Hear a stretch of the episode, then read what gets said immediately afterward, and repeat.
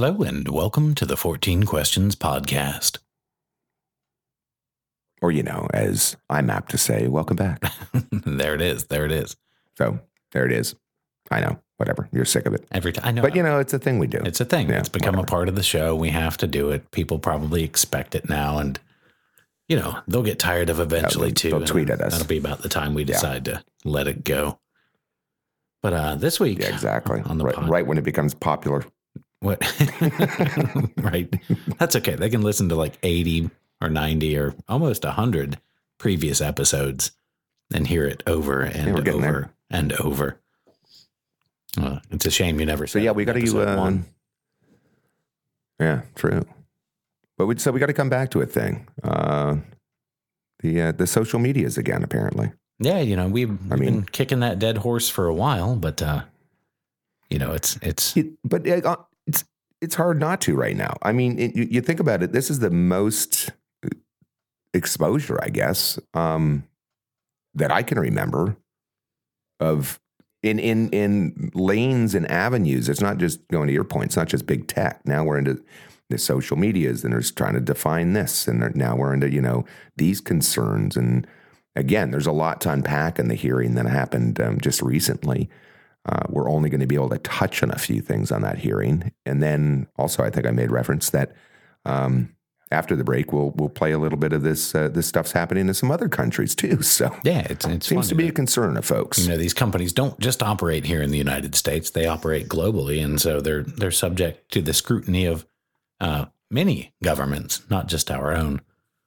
Um, and you know, like we've said on the podcast before, the internet's still relatively young, and this is kind of the wild west. So we're watching history unfold, and the way these boundaries are being Yeah, defined sure. and these laws are being made. Uh, so it's important to pay attention to, even if it does become So- monotonous from time to time. Well, I think it's important stuff, and I think it touches a lot of mm, people, obviously. And I think there's a lot of folks still want to learn stuff. And um, so, what, what Brandon and I are going to try to do in this episode, anyhow, which is probably a you know part one to a part two, if we need to circle back about some stuff, is at least try to um, lay out the groundwork. I didn't think this was going to be all that interesting, but from my perspective, you know, it's nearly a it's a, over a three hour meeting. Um, so for the first time, Snapchat, um, TikTok were on the hill testifying, and YouTube is back. But it's kind of interesting to unpack these companies and as they're would it be fair to say, Brandon, um, defining or diverge? They're trying to they're trying to say I'm different than you know. They're just sort of like again, you know, I, I have a big, I, I have a big problem with the big tech moniker that we've started applying as a blanket statement for any organization that has a major presence on the internet, um, whether that be social media, search engine. You know, it. We can't use a blanket term and regulate effectively or efficiently, or or accurately for that matter. And so I think it's important um, that these companies do kind of define their niche and in what they are and what services they provide and how that's different from, you know, TikTok to Facebook to Instagram to YouTube and so on and so forth, Twitter, et cetera, et cetera. Um, because, you know, one regulation might be good for a certain entity and might be completely ineffective for another and vice versa.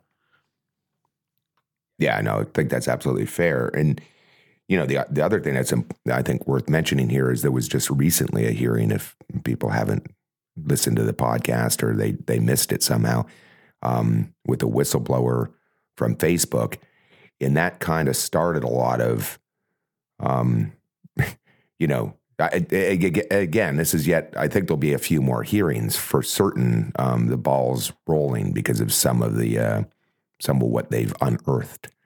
Yeah, Um, definitely. I if that's fair to say.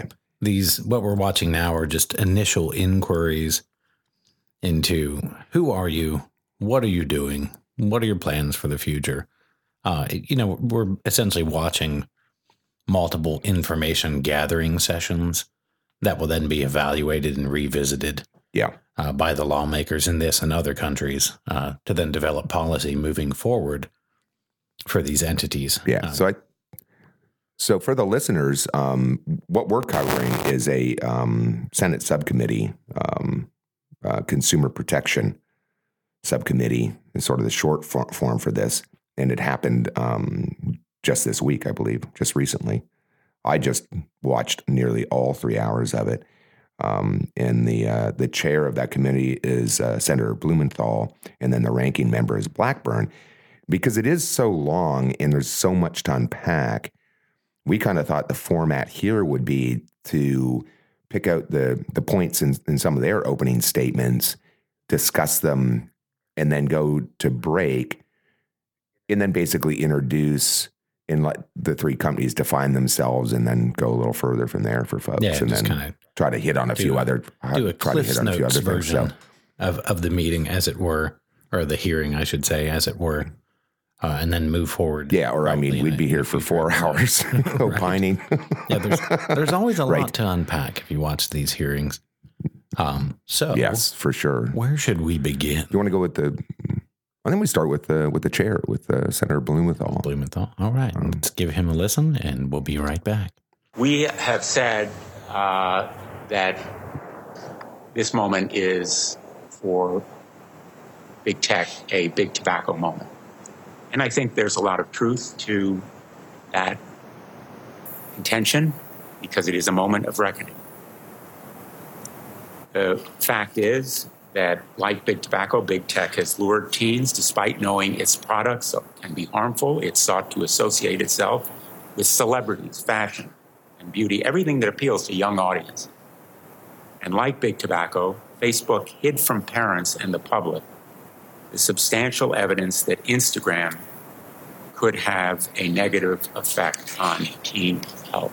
But the products are different. Big tech is not irredeemably bad like big tobacco. Big tobacco and the tobacco products, when used by the customer as the way the manufacturer intended, actually kill the customer as Ms. Haugen said, our goal is not to burn Facebook to the ground. It's to bring out the best, to improve it, to impose accountability. As she said, we can have social media we enjoy that connects us without tearing apart our democracy.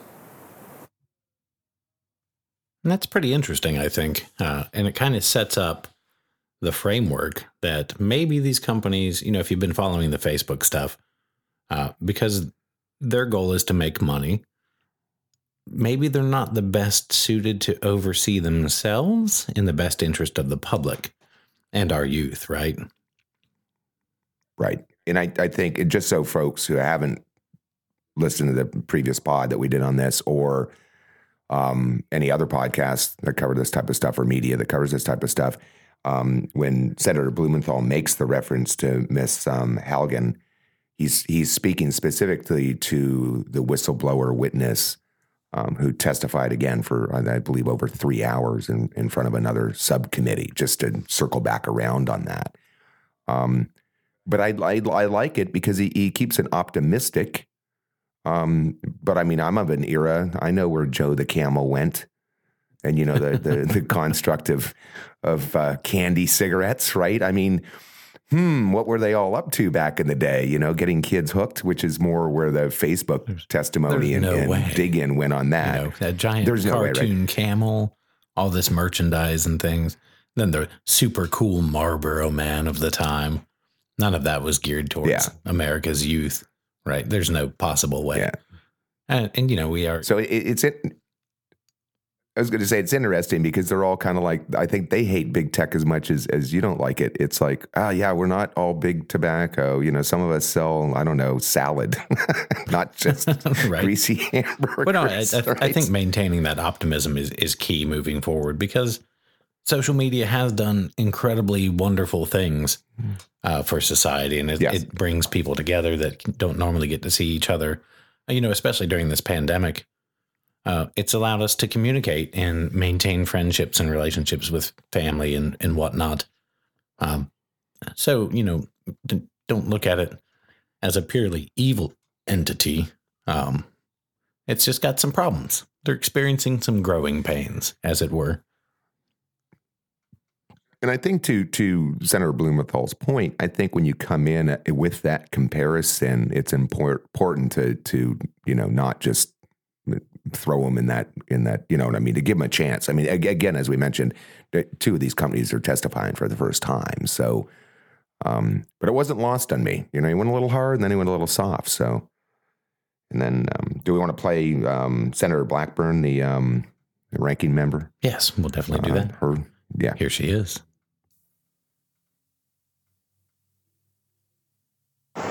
Yet, all the while, kids and teens are flocking to these sites in increasing numbers, and the platforms love it, as they know that youth are a captive audience, one which will continue consuming the content that is fed to them through these algorithms, even if it puts them in danger.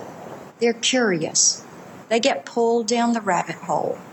They continue to watch. And these platforms are getting more and more data about our children. But do we know what they're doing with that data? In the case of Facebook, we learned that they're using it to sell their products to younger and younger children, those who cannot legally use their services. But these platforms, you all know you have children on these platforms that are too young to be on these platforms and you allow it to continue because it's money. It's money in the bank. It is money in your paycheck. And obviously, money trumps everything. And with some of our witnesses today, we have real reason to question how they are collecting and using the data that they get from American children and teens.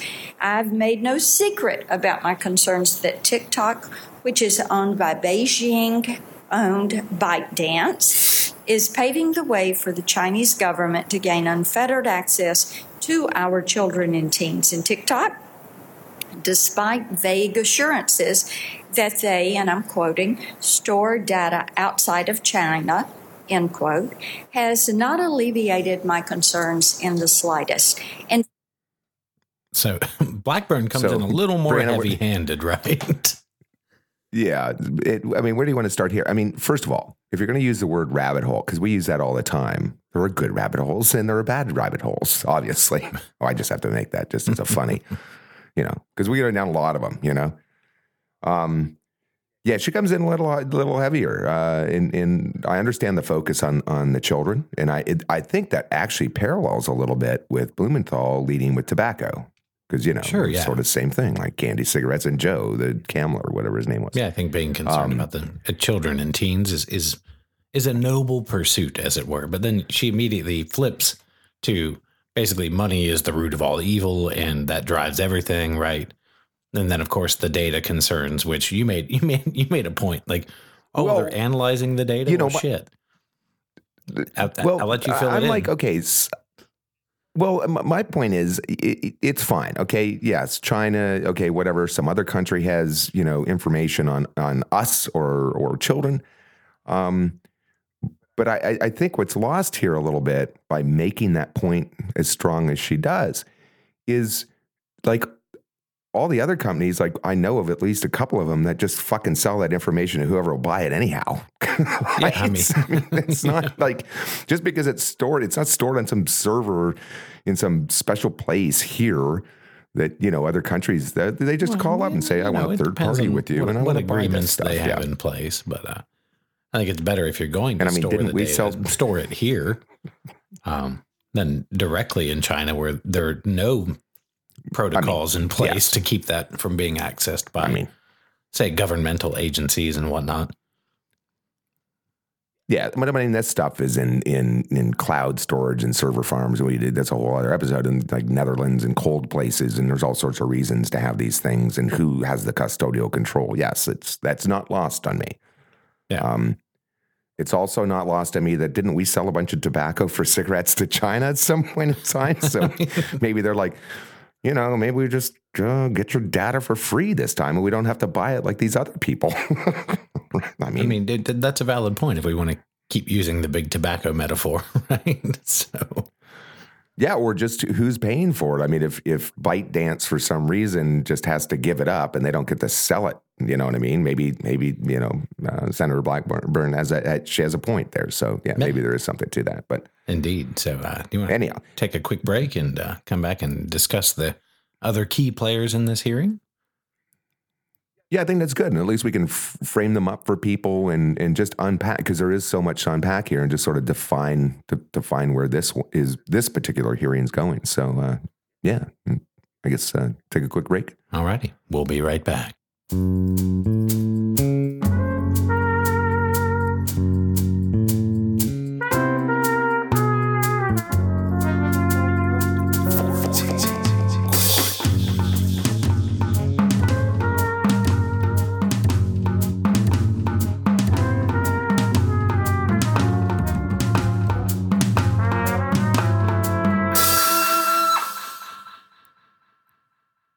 Well, welcome back to the 14 questions. So, uh, where were we? We were unpacking a lot of stuff. Yeah, we were kind of getting into the, the beginnings of this Senate committee hearing uh, on, you know, social media and big tech uh, with a few new players on the table. oh, excuse me. Uh, namely TikTok yeah, or uh, Snapchat. And, uh, Snap, Snap for the first time, yeah. So, because we, you know, because of, I guess the format of the, of the podcast, like we can't go into, you know, we sometimes can, but they're, they're, because there's some new people here, they kind of needed to introduce themselves. So Brandon and I discussed this, and we kind of felt like, you know, we'll just we'll, let them introduce themselves and unpack some of what where we think they are, you know, and differences and maybe not so much, and kind of sort of have to sort of leave it there, and maybe circle back around with some other fun stuff that's going on around the globe, and then you know, do maybe a part two if we if we so choose to dive in further to these yeah, uh, if I know these us, three companies. Anyhow, uh, yeah. If I know us, we're going to end up circling back to this and, and going a little bit deeper down the rabbit hole. But in the meantime, um, we've got to you know build some contextual framework. So uh, I guess we should start maybe with uh, the uh, representative from Snapchat that appeared before this. Yes. Committee. So yeah. So we had um, that was a representative. Her name was Stout and um, we'll just plug that button in and then uh, take it from there. Alrighty. Snapchat's founders were part of the first generation to grow up with social media. Like many of their peers, they saw that while social media was capable of making a positive impact, it also had certain features that troubled them. These platforms encouraged people to broadcast their thoughts permanently young people were constantly measuring themselves by likes, by comments, trying to present a perfect version of themselves because of social pressures and judgment. Social media also evolved to feature an endless feed of unvetted content, exposing individuals to a flood of viral, misleading, and harmful information. Snapchat is different. Snapchat was built as an antidote to social media. From the start, there were three key ways we prioritized privacy and safety. First, we decided to have Snapchat open to a camera instead of a feed of content. This created a blank canvas for friends to visually communicate with each other in a way that was more immersive than text.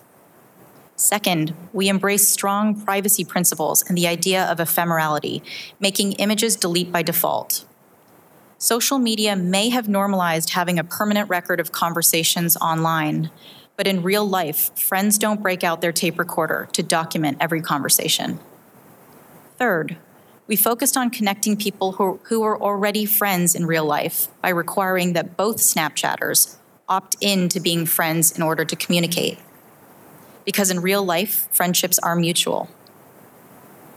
We have worked hard to keep evolving responsibly, understanding the potential negative effects of social media, we made proactive choices to ensure that all of our future products reflected those early values. So I think this is interesting um, for a number of reasons, uh, not the least of which. As do I. She uh, kind of makes a strong case and in a roundabout way to say, we are not Facebook. That's not what we do. Yes. We're not you know our, our whole platform the whole user experience is entirely different it's not permanent it's fun um, And, you know, I, I think all of these players are going to make an effort to, in one way or another, say, we are not Facebook, right? Yeah, or or Instagram. And I think that she actually, I think um, the, the next witness, not just uh, Jennifer Stout, but I think the next witness makes that point. I do think it's important, just for contextual reasons, to point out um, the part of her background that we didn't include because the opening statements can be kind of, you know, testimony can be a little long, is that she worked on the Hill for a very long time before she went into, you know, this sector. So she kind of knows her way around these things. But I would totally concur. I almost got a feel when she said, um, we open with the camera, which is kind of interesting concept, but we're a blank canvas. I almost had a throwback to Tom for a second. What do you think of that theory? I mean, maybe there's a vague allusion to that. Um, I don't like, know. I, you know, but I do think it's because MySpace was always like- out. you know, Yeah, that- because not- MySpace you was always open like- the app and you're you're suddenly inundated and bombarded with all this information that leads to the endless scrolling and everything else. You know, when you open it, it does open to the the interface for producing content, not viewing content, and maybe that's a subtle distinction, but also an, interesting and important one. yeah, I would I would concur. That but wasn't Tom's point? It was like, you know, it's my space, so it's your space. Like you control it. Like and I think there's just a little bit of we open with a blank canvas, just kind of leaving it blank. I thought I, that wasn't that wasn't lost on me, but um, I've always I've always criticized Snapchat a little bit, Brandon, and and I think I, you know this about me. This and I get the whole instant delete stuff, right? But Well, that's a You know. that's another rabbit hole we could run down, but not That's a- necessarily the subject matter of this particular episode. but I want to point it out. Like it, you know, there's there's some issues with disposing of things that become more searchable and less private than not disposing. But again, I I do I won't digress. Um, there's a reason it says archive, not delete. Sometimes you know there's some there's some laws that are a little this and a little that. Again, we're not attorneys, but you know we follow this stuff. Just subtle distinctions in language and what the implications of certain chosen Yeah. words are, right? But again, that's and the then, subject of and then her friends have yeah and then the whole i guess because they don't recommend but you, you've got to qualify your friends that eh, that wasn't maybe the best one to close on in my opinion but again they're she's trying they're trying to define snap as you know like friendly breakfast cereal i think just I don't just know. something different than what we've all come to expect, right? yeah we are not this over here um Yeah, and So that was, you know, it's not the worst, not the worst introduction for them. Um, so where, where do we want to go next? Uh, Uh, I- what I think Beckerman TikTok, from because, uh, TikTok. yeah, th- th- similar points are made uh, in in an effort to define TikTok as its own thing, and you know because again, we use these blanket terms, you know, big tech or social media, uh, and that's it's great to be able to use those conversationally. But I think when it comes to regulation and lawmaking, sometimes we do need to be more specific uh, than using these extremely generalized terms. And uh, I think TikTok kind of does a good job. Uh, than maybe carving out Yeah, their own little own little island to be on here as well. Yeah. So let's So hit. let's, uh, uh, this is uh, Beckerman. Got a button for him. Thanks, Ms. Stout. Uh, Mr. Beckerman. Chairman Blumenthal, Ranking Member Blackburn, and members of the subcommittee. My name is Michael Beckerman. I'm the Vice President of Public Policy for the Americas at TikTok. I'm also the father of two young daughters. I'm passionate about ensuring that our children stay safe online. I joined TikTok after nearly a decade representing the internet industry at large because I saw an opportunity to help TikTok responsibly grow from a young startup to a trusted entertainment platform. TikTok is not a social network based on followers or a social graph. It's not an app that people check to see what their friends are doing. You watch TikToks, you create on TikTok. The passion and creativity and diversity of our community has fueled new cultural trends, chart topping artists, and businesses across the country. It has been a bright spot for American families who create videos together. And I've heard from countless friends and family and even members of the Senate and your staff about how joyful and fun and entertaining and authentic TikTok content truly is. He so where where do you think they're going, Brandon? I mean, it's like okay, they're saying, "Hey, we're entertainment." I mean, yeah, I think that's kind of you know, it's it's social media. I, I think what he's trying to say is social media uh, involves some direct interaction and and maybe even that archival sense of you know what Snapchat was arguing in the fact that there's a permanent record of things, and the mm. argument being that TikTok really is it a social media platform in, in the sense that we can share information with one another? Yes. Can we interact with it to some degree? But its intended purpose is to create and share entertainment and to consume entertainment in these small snippets amongst not only your friends, but also people around the globe. And that is an important distinction to make, I think, that it's really, you know, content generation and consumption without a lot of back and forth uh, between users, essentially. Yeah, I mean it's it's it's interesting, right? So, and I don't think the point he doesn't he doesn't drive it home, but I do think it, it, it, I do think he's the one that says, you know, I think he explicitly says further on in the hearing that we're not Facebook, we're not Instagram. Um, I don't think they specifically use the word curation, but you know, to his point that you know, we create artists and this and that and the other. I mean, I, I, know I know folks on that use TikTok and they follow people and they they they get on there and, and they go looking for the people that they follow to the stories that they've heard. So I'm not sure where he was going with that, but I do agree it's very much like mm, just a multitude of TV channels. It's sort of a it's sort of weird. It's it's somewhere between probably somewhere. I mean, weirdly enough, he's sitting between Snapchat and YouTube, right? So, yeah, well, it's almost a weird amalgamation I mean, of of all of the things. Um, but I think you kind of hit the nail on the head between Snapchat and YouTube, uh, which is not to say that harmful content doesn't appear on TikTok because I'm sure it does. Uh, it's just the mechanism. Oh, they had they had examples.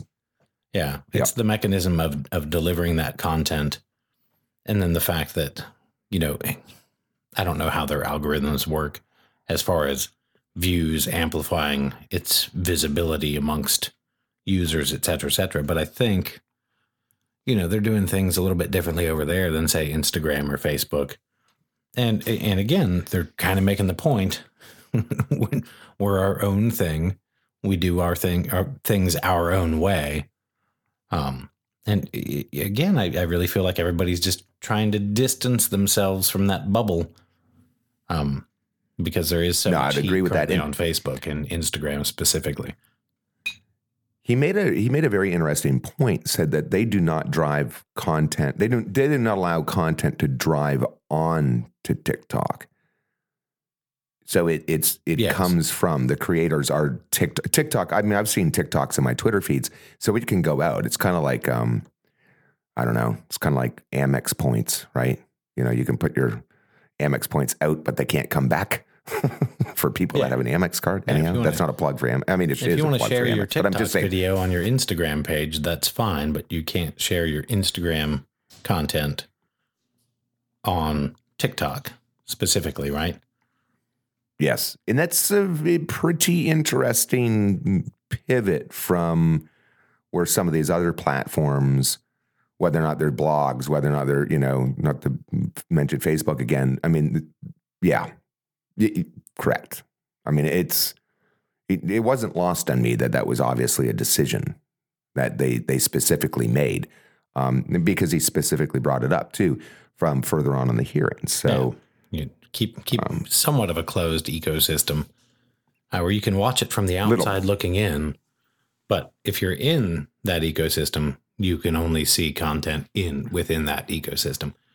And again, and he true, makes a reference to, to the intended purpose of it being for entertainment. It makes sense to have that closed bubble, essentially, that your users are inside of. It's, that makes sense. And he and he makes another point, in in I didn't make a, the best notes on this, but that they don't have um, linked direct messaging going on. So I, I think they're he somewhat like Stout. They were trying to come in. This is what we are, and then they knew a lot of the questioning was going to go to um, protecting people, but specifically children. So they tried to draw these really fine little details about themselves that they do differently. I think, and, and put that in the opening testimony that they've at least, you know, they have these things in with sort of they point the finger over the heads of everybody like some of these other companies don't. So, um, yeah. That, but I think the, the last person where we'll put on here um, is um, this lady by the name of Miller, who um, came in in her opening. We'll put a piece of her opening testimony, and she's from YouTube. And uh, we'll play that and then discuss how we'll do that. And sure. Here it is. My name is Leslie Miller, and I'm the Vice President of Public Policy at YouTube. As young people spend more time online and given their changing needs as they grow up, it's crucial to put in place protections that allow them age appropriate access to information. We do this by investing in the partnerships, technologies, and policies that create safer environments that allow children to express their imagination and curiosity and empower families to create the right experiences for their children. Hmm. Rather interesting, I would say. You know, which well, I, I, made I made a discussion point. that could go on too long. Um, following up on that. Well, I think she knew where this was going to go. I mean, you made the point earlier before we we started to record tonight that you know YouTube, they're part of Alphabet. They've been around for a while. Um, and the fact that they, they brought in experts, but she immediately goes to like we we have panels and you know rooms and buildings full of these people that are are developing sort of. Yeah, I mean, I mean the joke Google, they want to be that Google's been playing the game for a while, and so you know, let's just get get ahead yeah. of the questioning and, and say, hey, we we are proactively approaching these things, trying to create environments that are safe uh, for children to use the internet. Um, you know, and I which is a little bit of a that is because it's not like we well, can have a universal rating system um, for content. Well, you know, my so. what was my facetious comment? Like she almost goes a little too far, and I'm like, what do you want to be the fucking Sesame Street of the internet's for children? Like there's I mean, age restrictions for this a couple stuff, years right? Down the line, maybe they'll secure the licensing rights, and we'll have Sesame Tube. Um, for users, yeah, I mean, for users, you know, 12 and under only. Um, yeah, you know, it's hard to say. It's, I mean, and, and, there's a little bit of that because these companies are competitive, and obviously, you know, whatever Instagram for kids, which I think is terrible branding, right? I mean, Sesame Street was better branding when people were scared of TV back in you know the day. Um, yeah.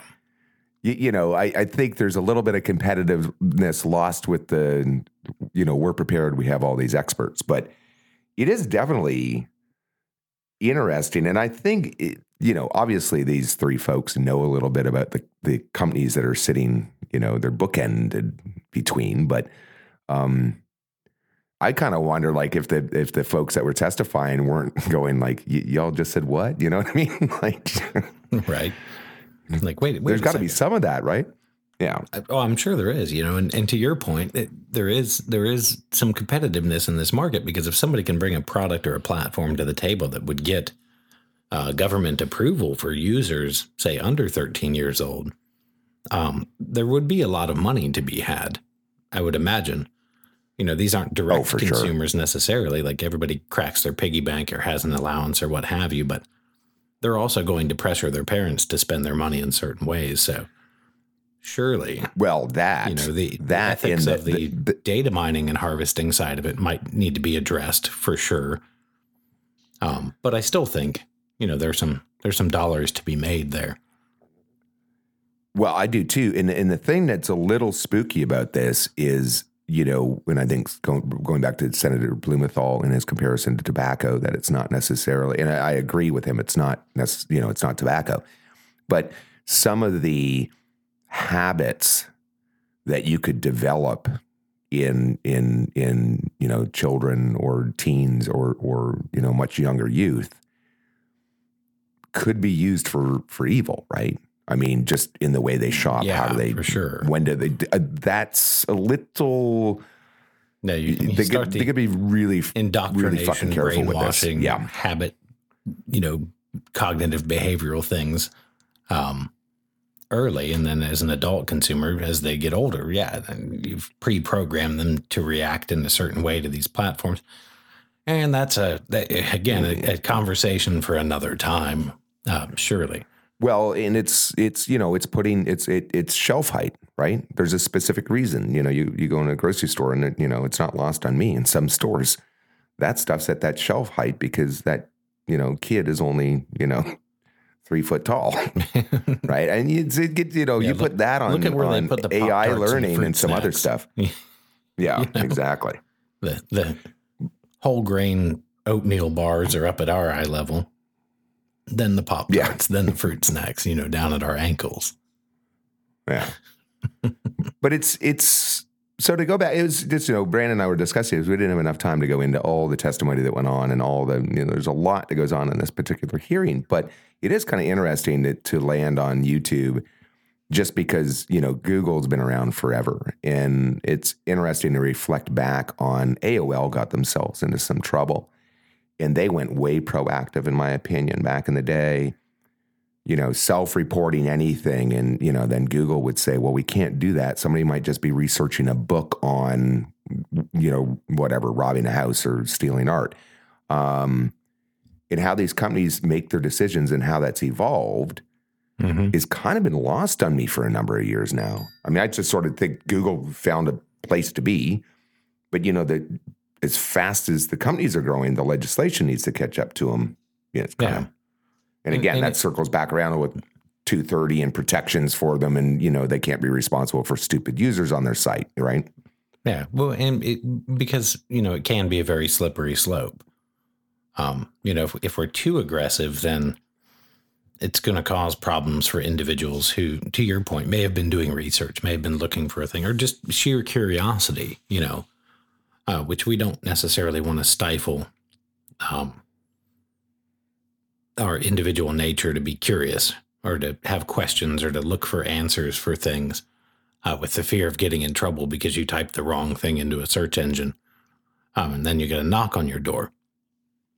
Right. But I also think, you know, making the internet safer for younger users is also paramount uh, moving forward. yeah, absolutely. So, yeah. you know, slow and steady wins the race. And, and maybe sometimes bureaucracy is good in that way, uh, where we don't jump the gun and make some silly decisions with ramifications and repercussions um, for individuals that were totally undeserved, whilst still uh, punishing those who, you know, have overstepped the bounds of the law, essentially. And, you know, Right. as, as I oftentimes say, I don't know that I have the answers yet um, but I will continue to ponder them. You know that No, for sure. you know kind of lean in that way in this discussion. It's not just this country, right? You know they're having hearings, you know, globally essentially. Well, yeah, everywhere. But I mean, to to that point, I think it's it's important to mention. Well, we're going to play a little clip, and you know, just because uh, we've got to play another clip of another country, so we're just not always sitting up there with the C-SPAN that goes on in Congress, and we're going to play a a clip from C-SPAN where um, Boris Johnson, um, you know, they do this thing in Parliament where it's question the prime minister, and it's kind of it's you know it's a different type of sausage making to watch. I kind of enjoyed it. Um, you know, to to not be watching our our Congress do its or not do its thing. yeah, they play by a um, different set of rules over there for sure. It's uh, it's yeah, yeah, a little more. I don't know. Yeah, It's it's more lively and animated, if nothing else. yeah. I mean, I kind of like it. Um, energetic, if you would. Uh, watching watching our government at work is is like watching curling. You know, not to insult the sport, but you know, it's, it is what it is. And, and watching them at work is like you know Venus and Serena Williams playing tennis with one another.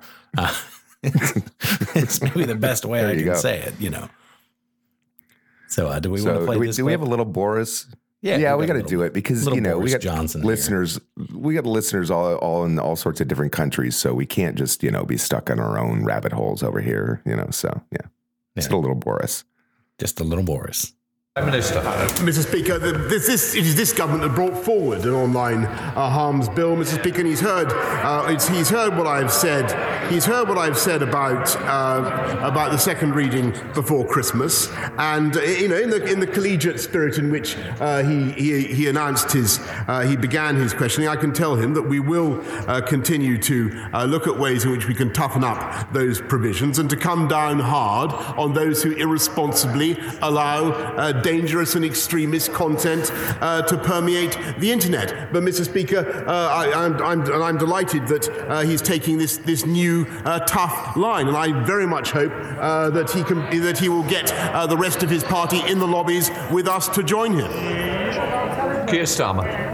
Mr. Speaker, I did start in a collegiate spirit, and I'll continue in a collegiate spirit because I listened hard to what was being said on the opposite benches on Monday about the concerns about this issue. Um, uh, uh, and we do need uh, to recognise the measures in the bill, but we do need tough and effective sanctions, and that means criminal sanctions. And that does matter, Mr. Speaker.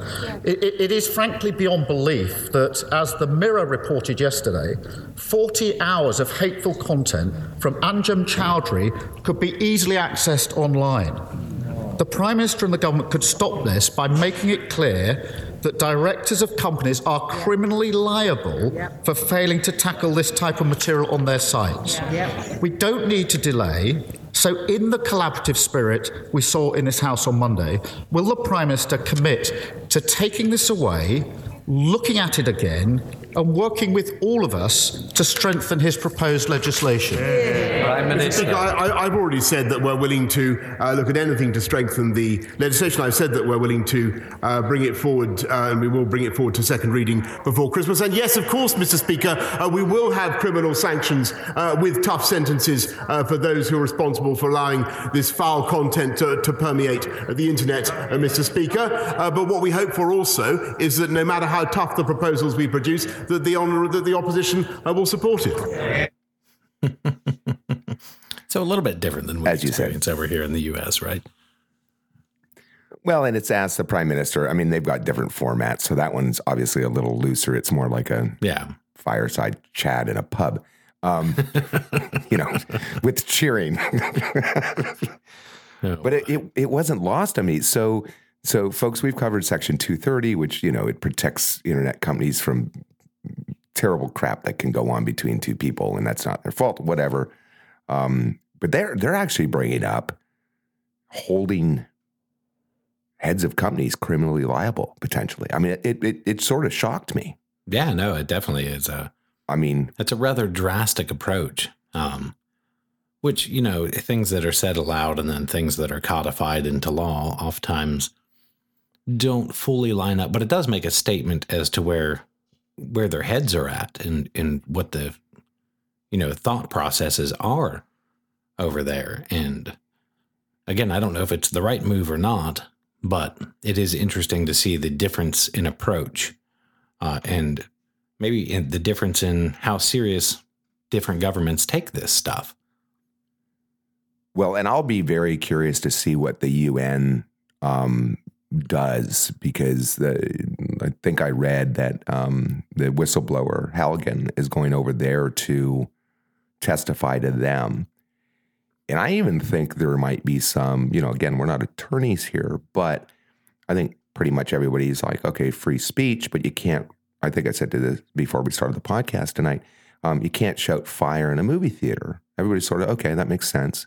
Yeah, um, the, but the concept to Halligan's point, only goes so far right? But to Halligan's point, she said regulating AI and mechanic mechanical learning in this this this construct of amplification could I think even under current law could be like you're you're kind of like the person that's quietly going fire in the movie theater. If if you have the power to make 10,000 people saying something, that's now shouting. So that does become dangerous. So I yeah, think I there's, it's, it's the I think there's, there's risk here. You know, I think serious a, risk a because, lot of us have traveled with our friends, right? And inevitably, somebody in a friend group will will make a, a subtle bomb joke in an airport amongst friends, right? And that's funny, right? Eh, but if you maybe broadcast right. That joke or that reference out of context to everybody else in the air, airport, then suddenly panic ensues. And you right. know, the metaphor is not perfect, but it also kind of does help sell the point forward um, that we do need to regulate these things and take a more scrutinous approach um, to how how things are handled moving forward. Yeah, where it's not just oh, it's going to be inconvenient. Somebody has to show up and testify. Like there actually might get some teeth into this, which probably needs to happen to a certain degree um, you know, in in just for folks, we're framing that up. I, I found that on this side of the pond on C-SPAN, you know, under basically discussions of you know quote unquote big tech. Um, but where they were going with that, that was a reaction. The um, parliamentarian, the speaker that was um, asking the question of um, um, uh, Boris, he had referenced the MP that was killed in that there's like some really bad stuff that goes online that has consequences. And again, they don't have, I don't think they have an equivalent. Maybe somebody will add us on Twitter. I don't think they have an equivalent of 230 that, you know, sets blanket immunity. I don't think they've, they've gone that far into their crafting their laws. Um, but again, this, you know, we, it's one of these things. I think it's important. We've said forever social media needs to be discussed more, big tech needs to be discussed more and now it's now it's really happening. So, um, I mean, be, before we go tonight, because we've probably gone a little too long. Um, interestingly enough, it came across my feeds, and I'd love your reaction to this, Brandon. But um, Secretary of um, State Blinken announced a new Bureau of Cyber Policy. So we already have cybersecurity folks under Department of Homeland Security. I mean, there's all sorts of stuff that goes on, but that wasn't lost on me. Yeah, no, I, be, you know, we've kind of been alluding to uh, the need for such an organization on this podcast for a while because, you know, legislators and congressmen do what they do, and that's great, but they're not all experts in these very specialized fields. And so I think it makes sense to form some sort of body or organization you know, with panels of experts that their sole purpose is to monitor this stuff because, you know, we have laws and things for the land and the people, and we've always had that, and that's been human existence forever. But now we basically have an entire world within our world. Like it's this weird inception of there's there's the physical reality and then there's this internet reality and they're two entirely different things and the mechanisms and means by which we communicate and share and transfer information are are subtly different between them, and so to have you know something to take a look at that through a more myopic lens might not be the worst idea. No, I would agree. And if the the the the the, the use of the word policy is kind of interesting to me. So going to our point, you know, at some point, when do they do a, a like a, a super committee? So somebody that knows a little bit about this big tech or data security or somebody knows about you know the social nets or somebody knows about children can all kind of unpack this stuff and put it in the right lanes and give it proper consideration right i mean yeah. I think it needs to be done but again it needs to be approached slowly and cautiously. Um, lest we oh, overstep because you know first and foremost I, I believe the internet is a place of great value and access to information uh, should be very much near or at the top of the list um, for for the greater good of humanity. Uh, and the more we restrict that, you know, the more dangerous it can become. So I think slow and steady wins the race as we move forward. But I also agree that you know some changes probably need to be made as well. So it'll be interesting to see what happens. Yeah, and I, I, appreciate you know maybe we'll we'll leave it where we sort of started. Um, that Blumenthal um, gave Halligan. You know, it wasn't lost on him that she truly believes. You know, no, don't break this up. Don't do this. There's a if you go a little slower on these sides and you're not as maybe greedy or whatever. There's we we could have a really good internet rather than you know an internet that chases itself to the bottom that's going to not be good and i think it's kind of that's a, a i think that's a correct course Yeah, I'm, I'm inclined Done. to agree. yeah so you got anything else other than the do we want to talk about rabbits for five minutes I think we'll save the rabbit discussion. You know, Well, I, I just got to mention this. You know these these these planter beds. I mean, the, the wife made me make some, and you know we've got some basil or something, basil, however you want to pronounce it. But we don't have like carrots and lettuce and stuff. But I actually think for the last year and a half, people have been building these things, and now you know maybe the reason we use the term rabbit hole all the time is like Theodore, right? The dog. I mean, he goes berserk. So does the cat because these rabbits, we just have rabbits in our, in our backyard. They just roam around and they, they cross the street. Like we need rabbit crossing signs or something. But ask Australia how that works out. Uh, on that yeah, note, well, a- ask the ask the neighbors that are building all these raised beds with like a, in a smorgasbord for rabbits, right? I mean, and you know, yeah. On that note, but I thought I'd we'd leave it on a light one for now. But uh, yeah, all right. Well, that's been all right, another episode Well, uh, of the 14 there you go. questions. So, all right. Till next time. until next time.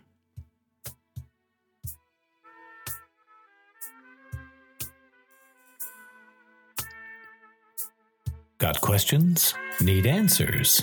Find them on the 14 Questions Podcast. Welcome to our podcast, where we, along with our frequent guests, will be answering your questions regarding a wide variety of topics, including current events, lifestyle, politics, and of course, popular culture.